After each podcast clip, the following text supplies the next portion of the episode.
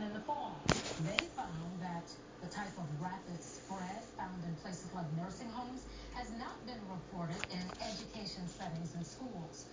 The study's authors stress the schools had safety measures in place, including masks wearing and social distancing and increasing air ventilation.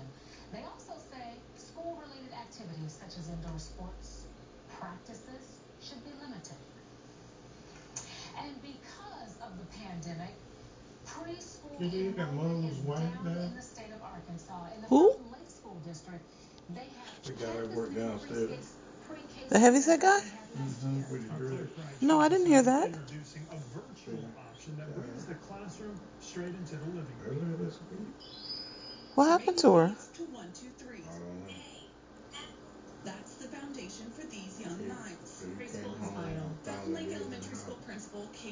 My God. the importance of this year, their numbers have dropped by half. partially not getting the word out back when COVID started last spring.